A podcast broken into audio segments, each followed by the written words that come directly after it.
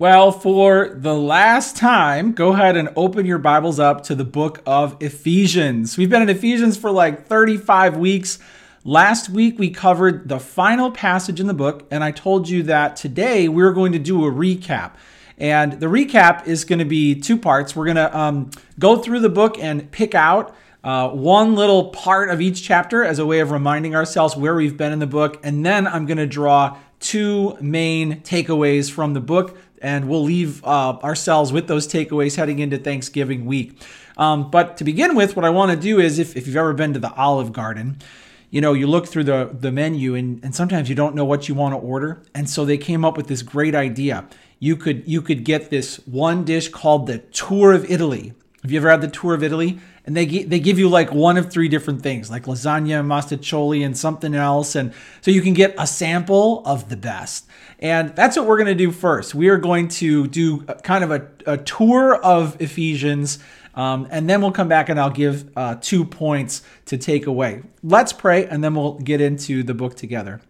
Father, I just pray that as again as as we are not gathering in person, but we are gathering online today, meet us in your word. And you have taught us wonderful things from this book.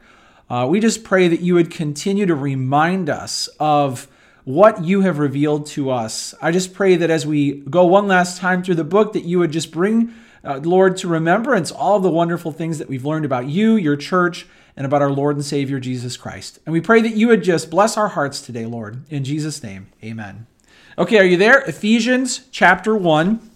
And in Ephesians chapter 1, verse 3, here's what it says it says, Blessed be the God and Father of our Lord Jesus Christ, who has blessed us in Christ with every spiritual blessing in the heavenly places.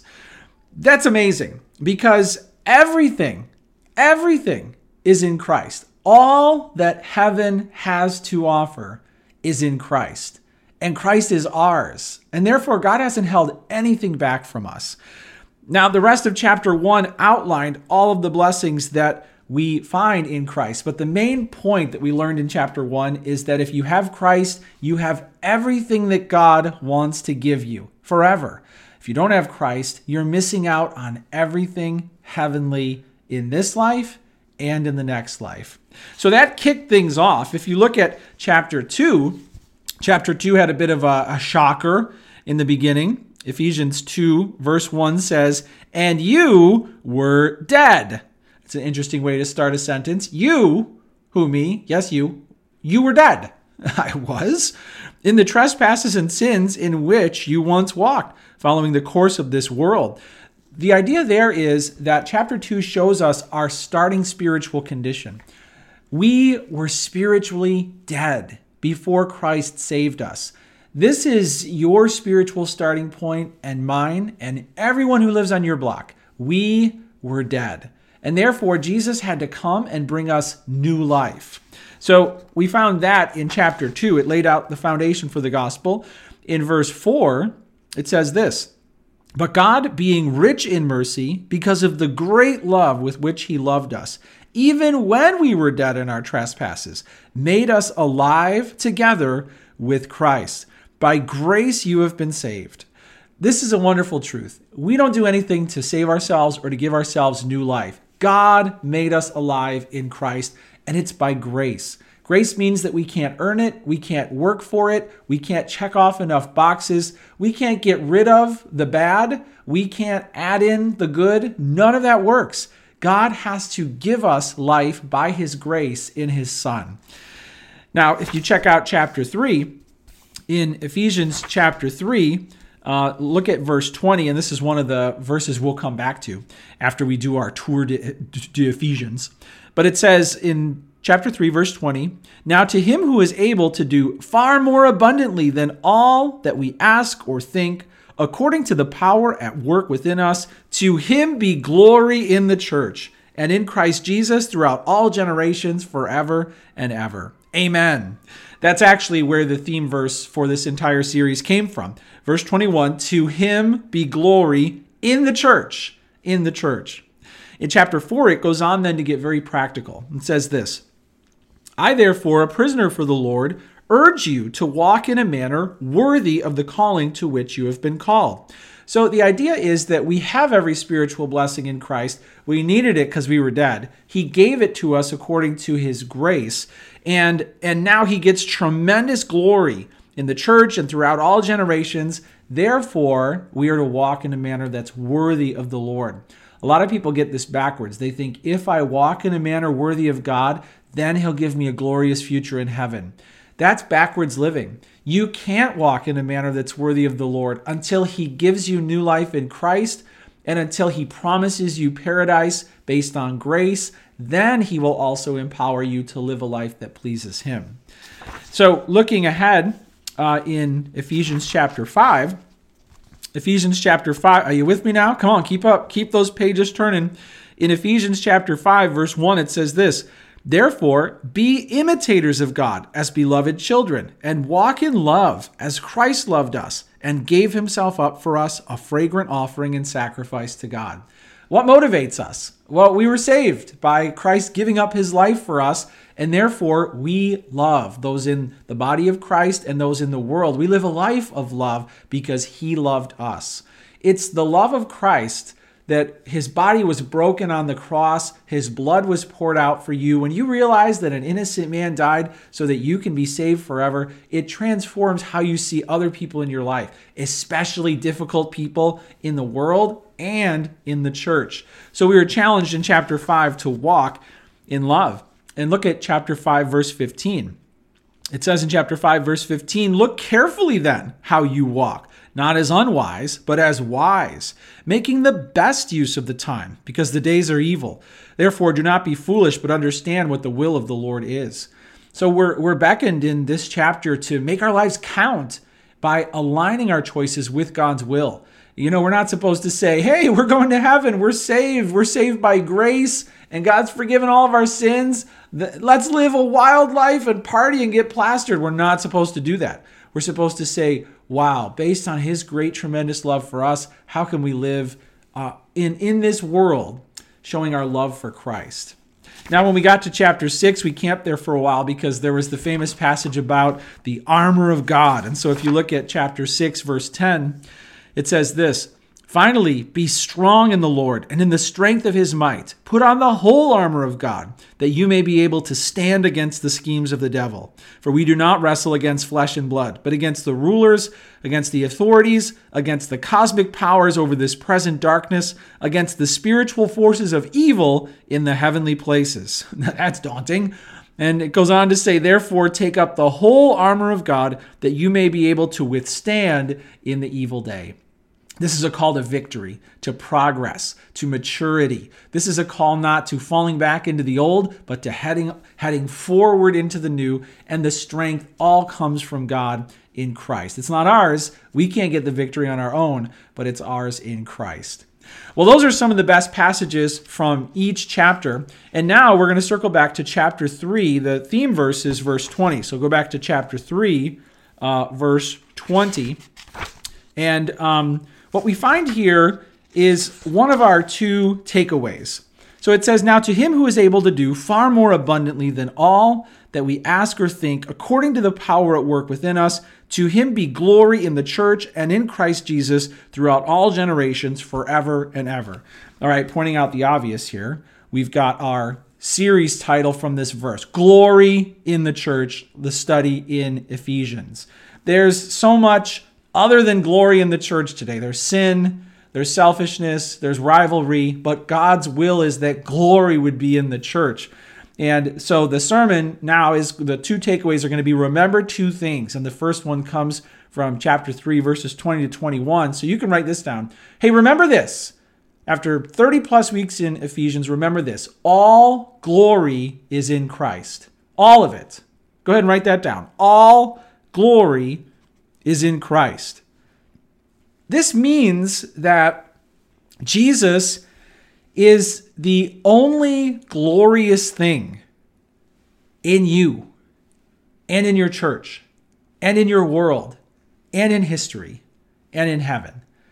All of the glory is in Christ. God put it there. And when we understand that that's the case, we can say, Amen like it said here To him be glory in the church and in Christ Jesus throughout all generations, forever and ever. Amen. All glory is in Christ. What is glory? Glory is evidence that God has been somewhere or done something. No one can see God and live. We're not capable of surviving the encounter of God truly manifesting himself to us. But God has found ways to reveal himself. He reveals himself in nature, creation reveals the glory of God, but he fully revealed himself in Christ. And so God wants to give us evidence that he's been somewhere or that he's done something, and he put all his glory in his son. Therefore, when we encounter Christ and we're born again and we're made new, the Spirit of Christ comes to live within us. And then, guess what? The very glory of heaven shines through our lives. Now, we become proof that God has been somewhere and that He has done something. He's transformed our lives. Now, when you put a bunch of us together, we become what's called a church. And the church is meant to radiate with the heavenly glory of Christ as our lives are being transformed, so that the world might know that God has been here and that God has done something. Now, if we show forth the greatness of Christ by being transformed and saved, then other people will be drawn in to the glory of Christ. So we are supposed to realize that all glory is in Christ. It says, Now to him who is able to do far more abundantly than all that we ask or think.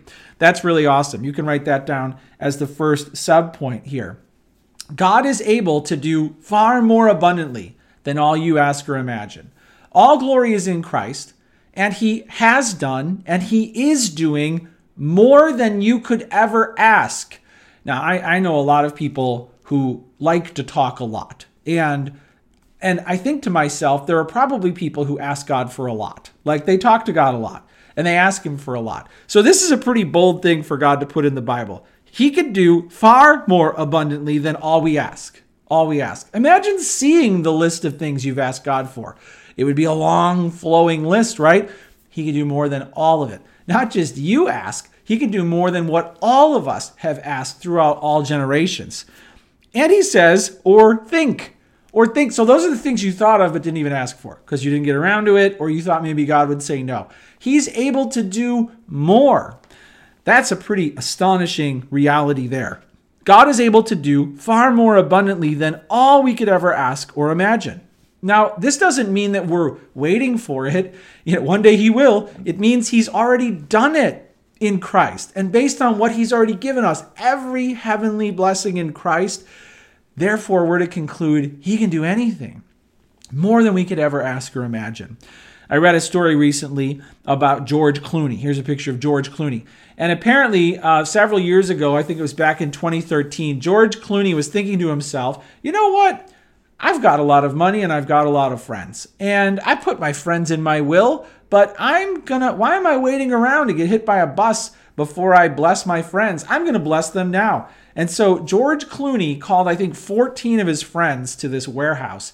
And he said, Hey, you guys have been there for me. You've picked me up when I've been down. You've been the support that I needed. And I've traveled the world and hit it big. And so I just wanted to bless you guys. He gave each one of his friends a million dollars cash in a briefcase. All right. Now, wow, what a day to be a friend of George Clooney. Like, did they even think that that would ever happen to them? Well, listen, I've got news for you. God has given us every spiritual blessing in Christ. God gathered us around and said, I've got my son for you. And if you think a million dollars in a briefcase is good, how about a mountain of gold that lasts forever? Jesus Christ is the treasure of heaven. He's the King of kings, and God has given him to us. Wow. God has put all his glory in Christ, and therefore he's able to do far more abundantly than all we could ask or imagine. So, are you asking? Are you imagining? Are you believing that God has put all glory in Christ and given that to you in his Son? And then it says this according to the power that is at work within us. So you can write this down. Uh, all glory is in Christ. He's able to do anything because his power is at work within us. So he has placed this glorious power in the person of his Holy Spirit inside of us. And therefore, we, we are the presence of Christ on the earth. Through us, through the church, the wisdom and the power of God is revealed to the nations. One way of thinking about this is we become like a city on a hill, we become like a light. Um, and so when you think about a lighthouse, that's what God wants the church to be His power and His presence emanating from us to a dark and lost and fallen world. So check this out. I've got some pictures uh, of lighthouses here. And you can see that the job of a lighthouse is to protect ships from running aground, from hitting the shore. And sometimes they don't do their job. Um, but at night in particular, you have this, this beautiful picture of a lighthouse that is warning ships to not you know, get too close to the rocks. This is what the church is supposed to be a light in the darkness, showing heaven's light in Christ and welcoming people safely to shore. But sadly, this is what happens often to many churches. They freeze over, they don't share the gospel, they don't beckon others safely home, and therefore the world is not reached for Christ. So, all glory is in Christ. God is able to do far more abundantly than all we ask or imagine. He's doing it in us and through us because His power is at work within us. This is a staggering thought. Glory in the church means glory in us emanating to the world. That's the first thing we want to remember from the book of Ephesians. Number one, all glory is in Christ. Now, for the second one, we're going to go to chapter 5, verse 20. So you can skip ahead to chapter 5, verse 20, and you can write it down. The second point is this be grateful. Number one, all glory is in Christ. And number two, be grateful. It's a perfect Thanksgiving takeaway. If we're going to remember two things from this book, the first one is all glories in Christ, and the second one is be grateful. It's time for a little spot check. Thanksgiving is this week. It's 2020. How are you doing at being grateful? Uh, do you have a thankful heart right now? After all that's happened this year, are you gearing up and getting ready to be thankful on Thanksgiving? I know the answer is no. Oh, we're just not feeling it, right? Thanksgiving, shouldn't Thanksgiving be canceled in 2020? Shouldn't we put it off until next year? Well, no. As Christians, we are to be grateful. And so in Ephesians 5, verse 20, it says this giving thanks always and for everything to God the Father in the name of our Lord Jesus Christ you're not going to like this verse, but I'm going to read it again. Giving thanks always and for everything to God the Father in the name of our Lord Jesus Christ. Always and for everything. That includes this year and it includes everything that's happened in this year. Now, that's not happy. To be thankful for all of that, how is that even possible? Well, we we want to be happy, don't we? And there are all these studies that constantly come out about what leads to human happiness. I saw one that just came out last week, and here's what it said New study reveals that nearly half of happiness is genetic, so most of us are doomed. That was the headline. New study reveals nearly half of happiness is genetic, so most of us are doomed. This is why do they even publish articles like this? So there are some people wondering, I'm not happy. Why am I not happy? Why am I not happy? Maybe it's my genes. Maybe genetically I just inherited an Eeyore spirit and I'm just not genetically programmed to be happy because I haven't been happy in a long time. Well, friends, we know better than that.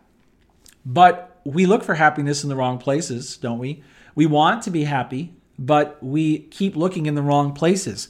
How can we be grateful in this world during a global pandemic. Uh, how on earth can we be grateful? Well, we can be grateful because everything is already ours in Christ. The Father has given us every spiritual blessing imaginable in Christ. In Christ. When it comes to being grateful, we have to realize that we don't have to amass a lot of different things before we can be happy. We can be thankful because of what we have in Christ. I like what C.S. Lewis said. He said this He who has God And everything else has no more than he who has God only. That's good, isn't it? When you have Christ, you have it all. Even if you have everything else, doesn't add to it. We find in Christ everything necessary to be grateful.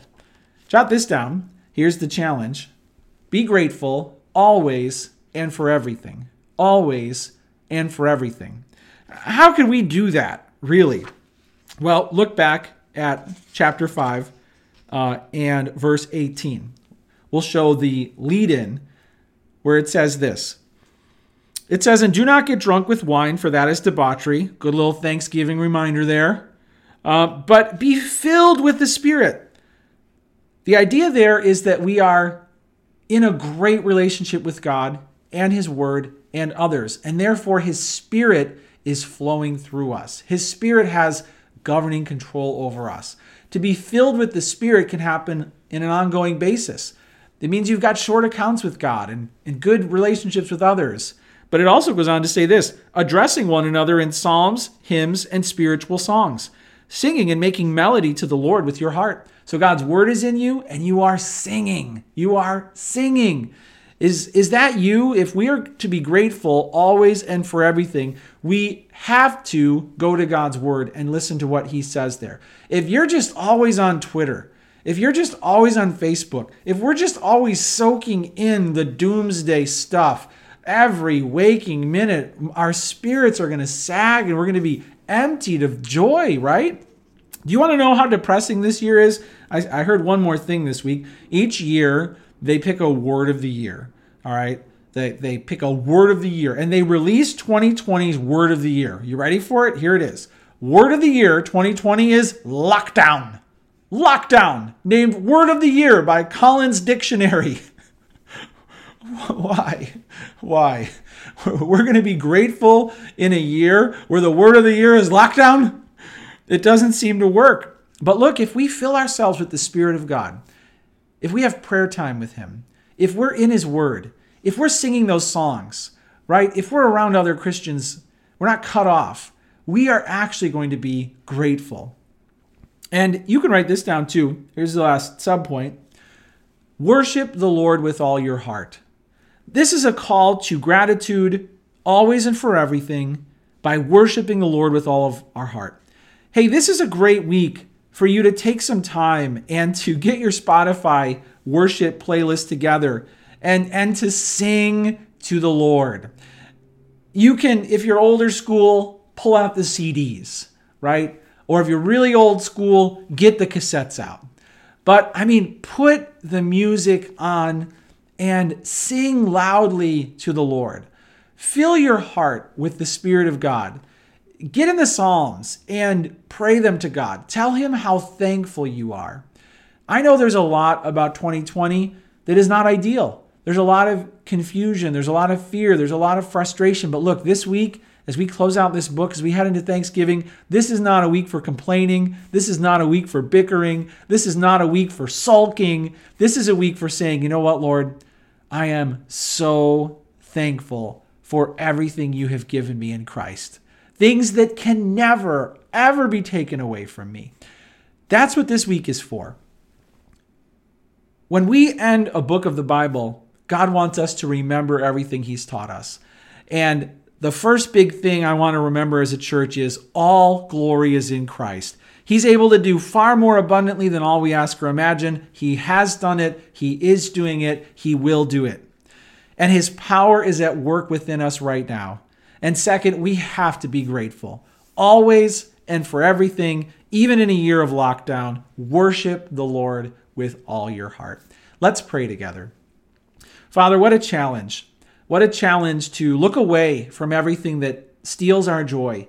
What, what a challenge to, to allow our hearts, Lord, to be governed by a grateful spirit because in Christ we already have everything we need to be happy forever.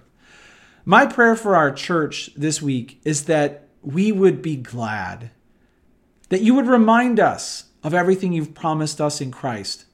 And help us to lay all of our burdens at your feet and to cast all of our anxieties on you. and to praise you with all of our hearts. We love you, Lord, and we pray that you would continue to fill us with your glory. And we pray this in Jesus' name. Amen. Amen.